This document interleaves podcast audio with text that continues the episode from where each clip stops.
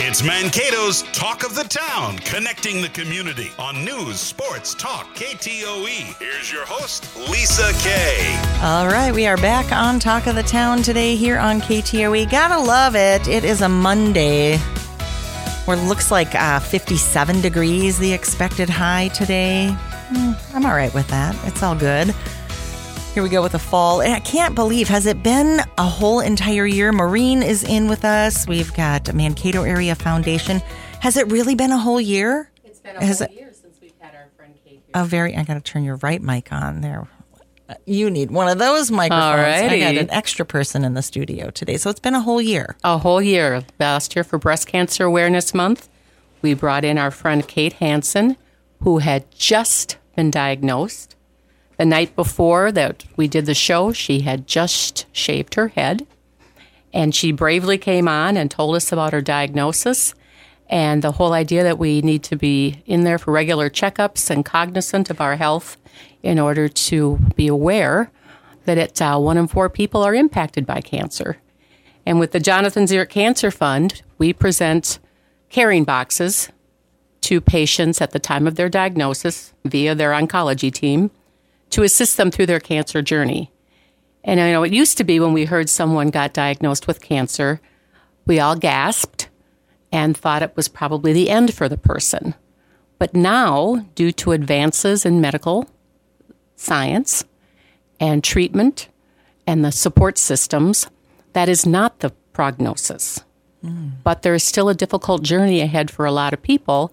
And Kate, who looks fantastic, is going to tell us about her journey and uh, some of the things she's learned. I mean, even now, just out in the lobby, someone stopped to talk to Kate about her journey and to share their story.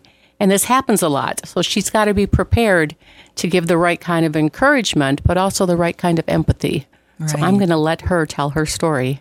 It's so good to see you, Kate. Oh my gosh, it's so good to see you. Oh, I can't believe it's been an entire year. Every time uh, I I think about you, I think of how the last time you were here, it literally was right after you had shaved your head. You had Yeah. decided this is it. My family is going on board with me, and and here we go.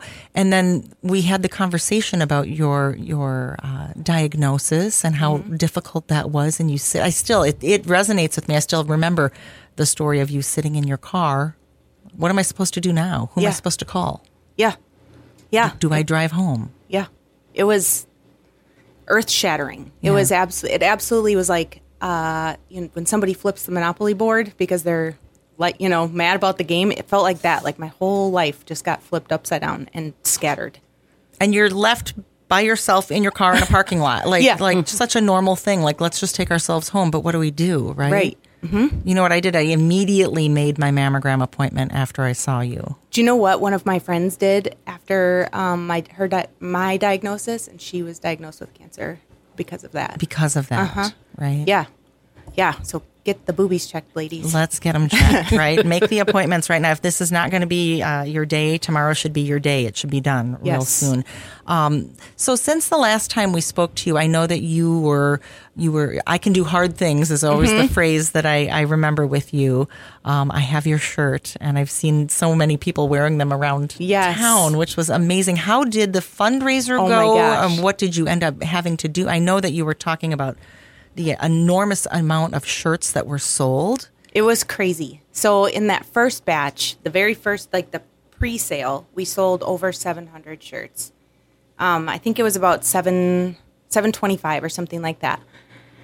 So the by the end of that, or I ordered a thousand shirts in the first batch, and we sold those. Blew through those. Yeah.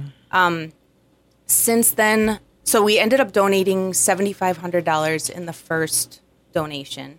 Um, it's over. The donation has been over eight thousand now.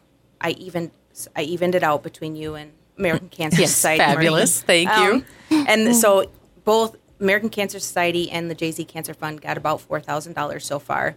Um, I just pulled numbers last week, and I I'm waiting um, until we get to like the end of the year, I think. But it should be over five six hundred dollars more because I still donate five dollars from every shirt, every candle, one dollar from every sticker to um, organizations that Now, if- support cancer fighters. If people are wondering where we can go support and purchase, Yeah. quickly on the on the beginning of our interview here. Let's just talk about where that is. Yeah, um, actually, the um, Pond Road Market downtown has my shirts, and um, five dollars from all of those shirts go to either the JZ's Cancer Fund, American Cancer Society. I've been thinking about sprinkling in another organization here as well.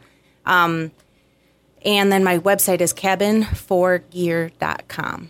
All right. We'll put those links down on the show notes underneath this interview later on with Kate Hansen and Maureen Gustafson and with Mankato Area Foundation.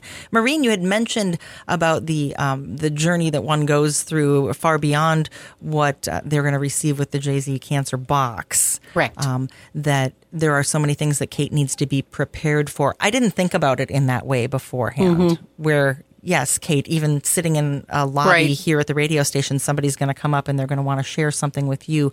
And sometimes that takes a toll on, not that it's not a good thing and welcoming because you know you're not alone, but also that that's got to take a toll. It does, um, because you want to be.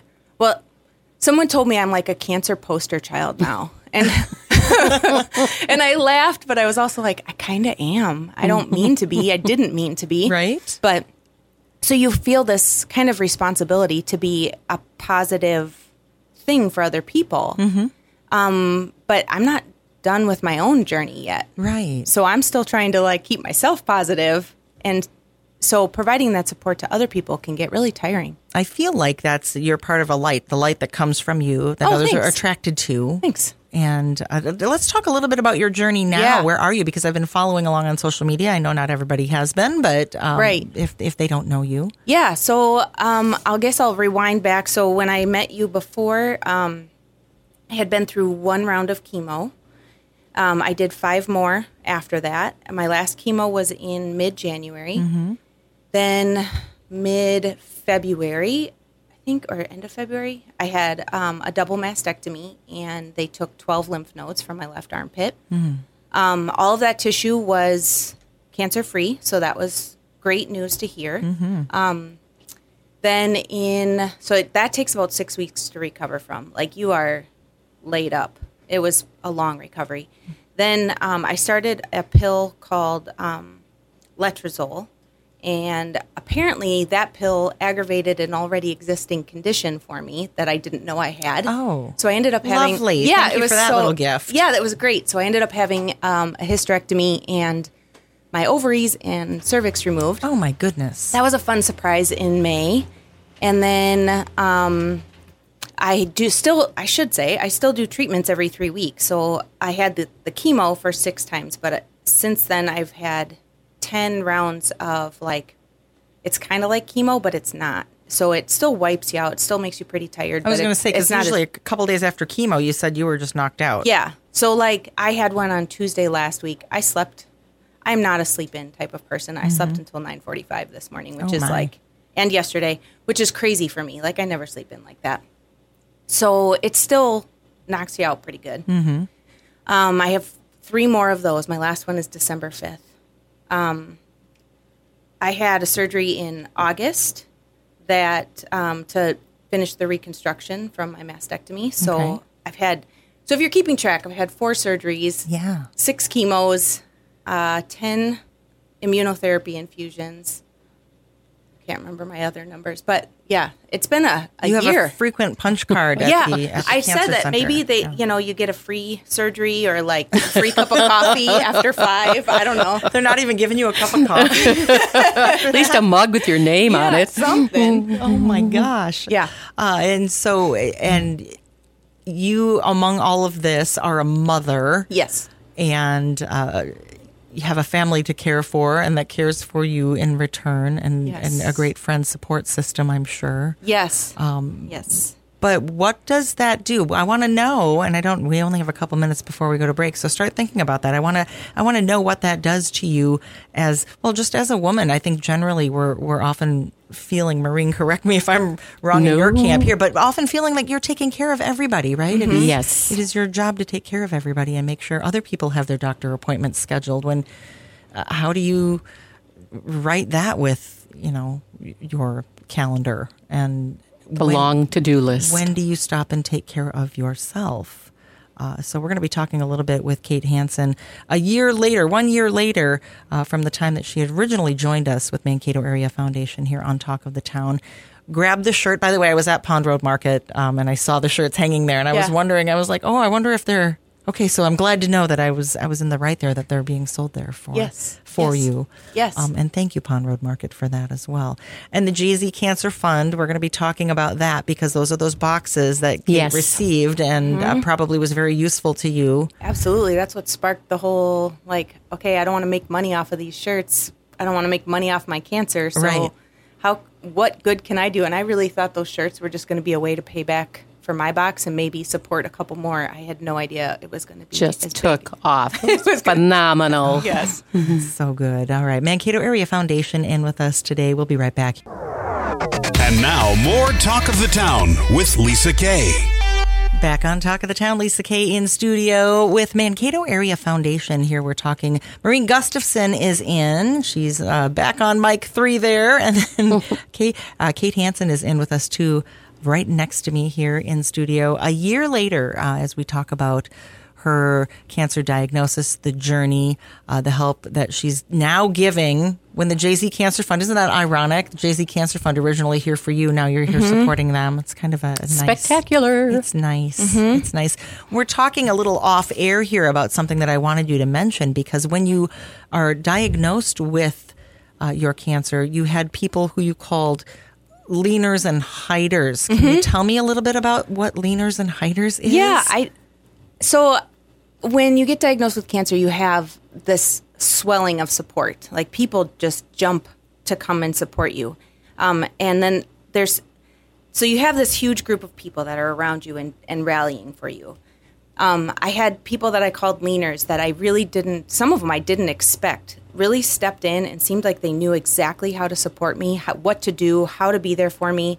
Um, like I said, some of them I would never have thought It's not going to be that person that comes for me, but it Right. was. But it was like somebody like on the periphery of my life that just leaned in hard and stepped in and filled parts of my life for me that in immeasurable ways. And then you have hiders, which I tend to naturally be a hider because I'm scared I'm going to screw up. I'm scared I'm going to like do the wrong thing, say, the, wrong thing, uh, it, whatever. So my natural tendency when someone's in crisis is to disappear. I found out during my cancer journey how painful that is. I would rather have had someone mess up and say something wrong or, you know, maybe not show up in exactly the right way, but at least they showed up. right. And I'm not, I should say, I'm not mad at anyone who hid because I, that's my natural tendency. And that's probably what I did many times in my life before Mm-hmm. cancer. But now going forward, I've realized how painful it is when a good friend just disappears from your landscape. Right. And it's probably because they didn't know what to do. They're terrified Or they're of terrified. losing Yeah. their friend. I remember I remember hiding from somebody. I think I was 16 years old. I had a friend that was diagnosed with cancer. And I did It's not protection. I did not know what to say. This Yeah. was one of my best friends. I didn't know what to say to her at 16. Right. As a 50-year-old woman, I would have something different to say about that. Right.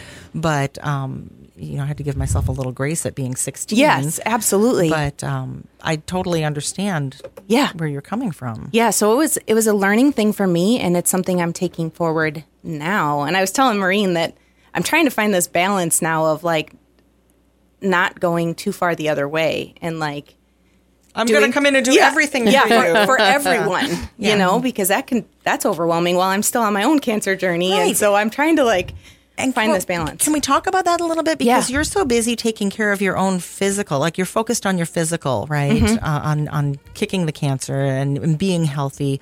Um, that how much of that time is spent really focused on Kate's emotional? Like that- how that's a thing. Feeling about it. So I would say about eight, nine months in is when I actually started feeling the weight of what I'd been through. And from what my therapist says, um, that's completely normal. Like, because you're in fight or flight, you're in survival mode during chemo, during surgeries, all of that stuff.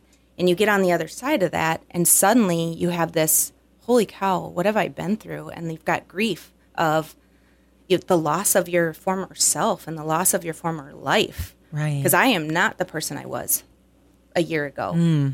Um, and then you've got trauma. I mean, going through four surgeries in a year, that's traumatic. Going through chemo is traumatic. Going, you know, seeing how much my body has changed, seeing how much um, I'm not able to do that I was able to do. I mean, I was hiking in the mountains a month before Right. my diagnosis.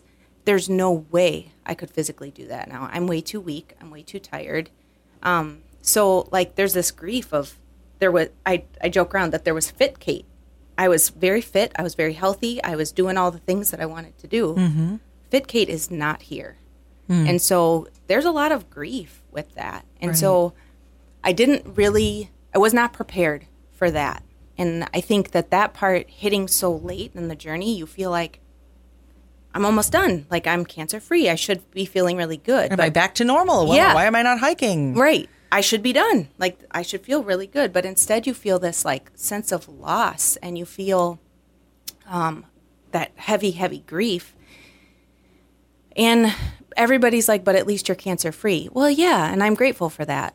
But I'm also really tired and I'm really don't feel great. And so there's, and I'm still processing that. So we're, like, I've been cancer free since the m- middle of February. Mm-hmm. And I'm still struggling with a lot of those pieces. I think that's something that we might not realize, those of us that haven't gone through the journey. Mm-hmm. So, how would we best support? How do we best support that? Um, I think it's just checking in, asking to go for a walk, asking to go for coffee, mm-hmm. just making sure your person isn't alone. Because I think this part of the journey feels lonely. Right. Lean, don't hide. Yeah, right? hmm exactly. Here's Lisa Kay on. KTOE. Back in the studio with Mankato Area Foundation today. We talk with Maureen with the JZ Cancer Fund and Kate Hansen. Uh, well, still going through and surviving strong. Uh, Kate uh, has been in. Um, was it? A, it was about a year ago. Yep. Yeah. And uh, before we went to the break, we were talking a little bit about the people that leaned in or hid from you uh, w- with your diagnosis, and uh, the fact that many people handle uh, tragedy and crisis in our loved ones' lives so many different ways. I'm sure you've learned a lot more than even from even just um, you know like family, Yeah. uh, and and uh, people like you said that you wouldn't have expected them to act the way they did or show up in the way that they showed up for you. Yeah, absolutely. I think that there's some people in the world that just know what to do, and then there are a lot of us that don't know what to do. Mm-hmm. Um, I think I learned one of the biggest things I learned is saying, "Let me know how I can help" is pretty useless because I'm not going to call you and say like, "Hey, I need help with this." Um, I learned being more specific when you offer help. So like um, can I bring a meal to you on Tuesday? Like, say if they don't have like a um, one of those meal trained or tr- meal trains or whatever. Um, or do your kids need rides? Is there something in your house that's getting neglected that I can come do for you? Like pull weeds, you know? Or um, one of my friends came and vacuumed at my house Yeah. every week because Because you couldn't I, couldn't vacuum. vacuum, Right. and we have two dogs and teenagers who are very busy with everything. And at the time, they couldn't drive, so my husband was busy making their food and driving them around and all of those things. So things got neglected. And I hate dog hair. Right. So she just called and said, I'm going to come over and vacuum. And I was like, there's no way I would have called her and said, said, please come and vacuum Can my you please house." come vacuum my house? That's the thing I need. Right. She just did it. And so, and I'm not the person that would show up and vacuum your house unasked, but I can say, is there something that's getting neglected at your house that I can come do for you? Mm-hmm. Do you need a bathroom clean? Do you need the weeds pulled? Do you need whatever? And I think that that is much more helpful than just saying, let me know if there's anything you need. Because we, Like we won't. We should just stop saying that. Yeah. Let's mm-hmm. just, yeah, Right. Let's just stop saying, "Hey, let me know if I can help." Yeah, because you can. Yeah, Yeah. just and ask specifically. I mean, I'm not like I said, I'm not the person that's going to show up at your house and start pulling weeds, but and I, I I do know there are people in the world like that. Right. I'm one of those people. But I can say more specifically instead of saying let me know how I can help. I can offer specific ways to help and then they're more way more likely to say, "You know what? Yes." And one of the most powerful things someone said to me was when I was struggling to let people help us, mm-hmm. the most powerful thing someone said was when you say yes, when you let someone help you, you are actually letting them love you. Mm-hmm. And I was like, whoa, Oh, yeah. that is huge. And I still get goosebumps on my head that, like, I'm letting them love me, and that is huge because that, yeah, they they want to show love. They want to help me carry this huge thing I'm carrying. And if I say no, I'm good, I got it, then I'm not letting them in. and you're alone and they're alone. Yes. And so, but by letting them in to help, I'm giving them permission to show me love. Oh, And- Kate, that's beautiful. Isn't it? When Yeah. some when I don't even remember who said it to me, and I was like, "Holy cow!" And it changed my whole perspective on offering help and on receiving help. Do you ever just sit back and reflect, or maybe you I, I know for me, I'd probably have to journal or something, but all of the things that you've learned about yourself?